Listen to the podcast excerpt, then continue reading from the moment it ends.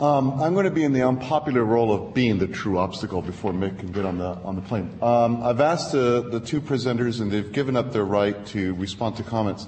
Uh, because we need to finish by four, and we need to have some kind of narrative closure to this, I'm going to imperially usurp just the last five minutes uh, to try to give a rough summary of what's happened the last 36 hours and what we've what we've come up with hopefully it will generate the kinds of discussions uh, later on that, that we were hoping to do.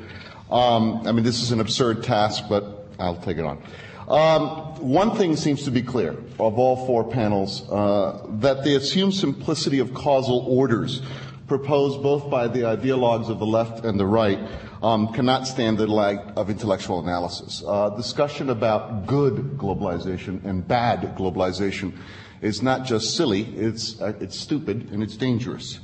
Um, whether it's the dissolution of states, uh, whether it's the relationship between growth and inequality, whether it's the enforceability of human rights or the possibilities of empire, we have found that things, what a surprise, are actually much more complicated than they seem. Now, we also need to be very careful about assuming we actually know what is going on partly because the data tends to be very bad, and the models tend to be taken from inappropriate places and times. What this means is, to paraphrase both Will Rogers and our current uh, Secretary of Defense, the problem is not what we know. The problem is not what we don't know. The problem is not even the, what we don't know about what we don't know. The problem is it's what we know, but just ain't so pointing out the complexity of relationships or the need for better data may be the oldest academic trick in the book. I've tried it with the NSF many times. But it is a very important point to just once in a while say it may be more complicated and we could use a little bit more information. Now, what does that mean for the four issues that we've dealt with?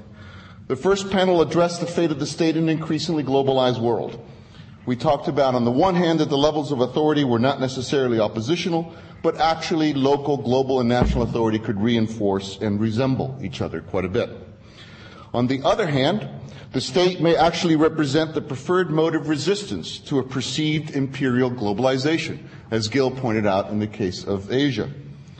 Moreover, we should not assume that the state actually delivers anything, and we should certainly not assume that it looks anything like the liberal state of Western Europe.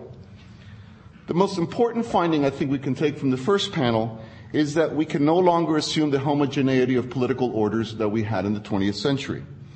Instead of the last 200 years dominated by states, we are entering a world where a multitude of political forms may actually exist. Each will have different relations with units above and beneath it. Now this is going to be, make it much, much harder for us to come up with a model of cooperative behavior because the relevant units will be different across time and place. It's going to be much harder to formulate policies as we will be dealing with very different enforcement mechanisms. Now, the unresolved question from the first panel, and the one which we really did not address, is where will the force of violence reside? I believe that the means of coercion are actually much more critical than even the means of production. And what the unanswered question, I think, from the first panel and one that we'll be dealing with with years to come is who gets to hold the guns? For the last 200 years, that answer has been fairly straightforward. I know, I think it's no longer true. And that is at the, at the heart of, of many of the dilemmas that are facing us. The second panel was on the relationship between wealth and inequality. Perhaps, again, the biggest lesson here was precisely the, against the kind of hubris that the title of this conference exemplified. The data we are dealing with is of such questionable quality, and the causal links between policies and institutions are so complex and ambiguous that we have to tread very carefully when we make our policies. We also learned again that we have to introduce agency into the discussion of inequality. That the last 10 years, or the last 15 years have led us to deal with it as simply a some byproduct of a natural mechanism, but that inequality is actually very much the product of institutions and of interested parties.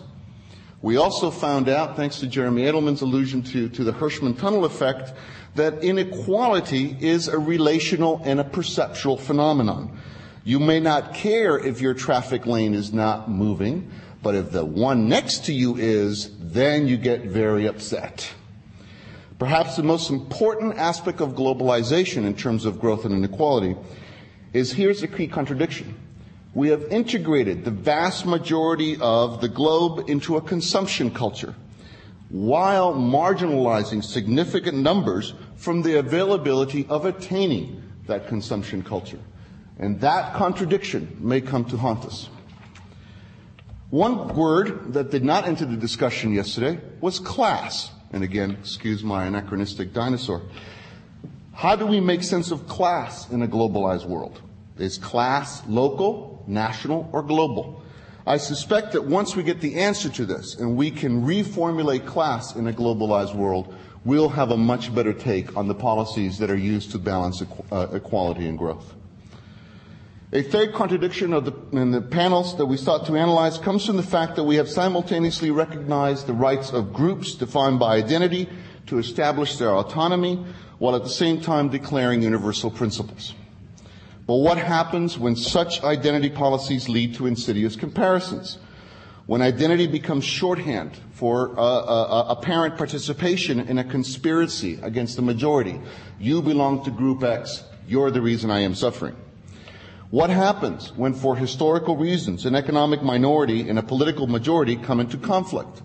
Now, as Chris Eisgruber pointed out, this is at the heart of the constitutional debate in the late 18th century in the United States and motivates most, most, much of the Tocqueville.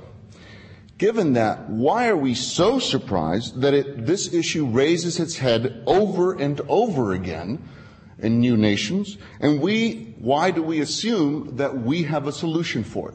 When it took so much debate among so many brilliant minds and a practically genocidal war to resolve it in the United States. I heard a great deal of defense of the local this morning, one way or the other, but not much about how the global was integrated into this. Allow me, the, the worst affliction of all academics is to reduce the world to uh, two by two uh, uh, charts. But allow me to do one. With one part would be intervention versus non-intervention, and the other one might be pluralist and non-pluralist. The cell that seems to be very critical is that which says intervention and pluralism. That is, we will allow for many varieties of approaching life. We will allow for the non-homogeneity of values, but at the same time, we reserve the right to intervene when at some ambiguous line has been crossed. That is the area that, that, that, that, that we have to, we have to think about and we have to formulate. How will we allow global intrusion into the local? What forms of mechanisms will we create to deal with this? I suggest that judiciary mechanisms may be much better than legislative or executive ones. But the fate of world courts uh, and their enforceability is, is obviously up, uh, in, in question. Which brings us to the last topic, the one we've just dealt with, the one closest to home. I think one consistent message from both papers is that the U.S. does not really have the choice of being an empire. Despite its historically unique power and influence, it does not have the resources to impose its order on an entire globe. More impo- most importantly, and I say this as a teacher in a place like Princeton, we do not have an imperial mission. I do not see my students motivated as they might have been in Oxbridge of 1880 to go run off and run the districts. I do not see that dedication in them. I do not see that passion in them. And if we do not have that passion to be an empire, it's going to be very difficult to manage it. But how to construct order in a system where authority is going to be fragmented, where inequalities are rising, and where nationalist hatred is rampant. I think this is where you get the temptation of empire. And I'm sorry for the sort of family metaphor, but it's very similar to the temptation of all parents after a certain point to just start screaming. Uh, you say, well, I've tried reason, I've tried everything else, damn it, out of the pool. Uh, I think it will, uh, uh, an imperial temptation has about as much chance of success. Uh, so where are we? The state of the world is not just a reality that can be measured. I would argue that it's also a set of perceptions, a form, if you will, of Verstehen. A postmodern sensitivity without all the silliness to how things look. How does inequality look? How does local look? How does empire look? And an awareness that these perceptions feed on each other and help create that reality that we're trying to work with.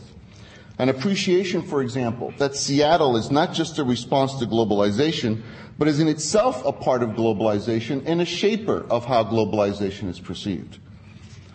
Finally, where are we going? It seems that there are three large possibilities, either as empirical results or as normative goals.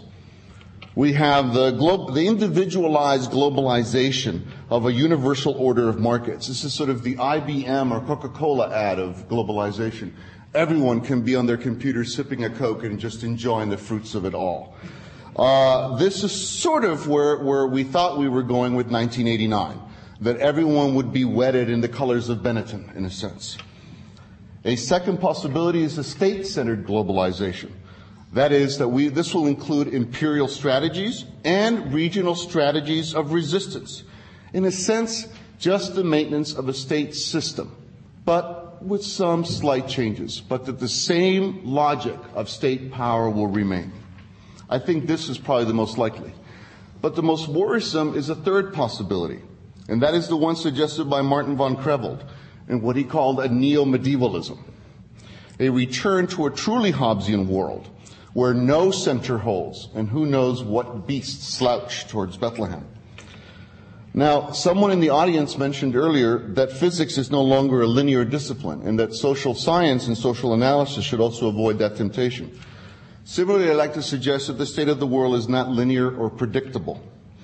We have to be careful about unintended consequences, about Heisenbergian principles of observer, observa- of, of observer intervention.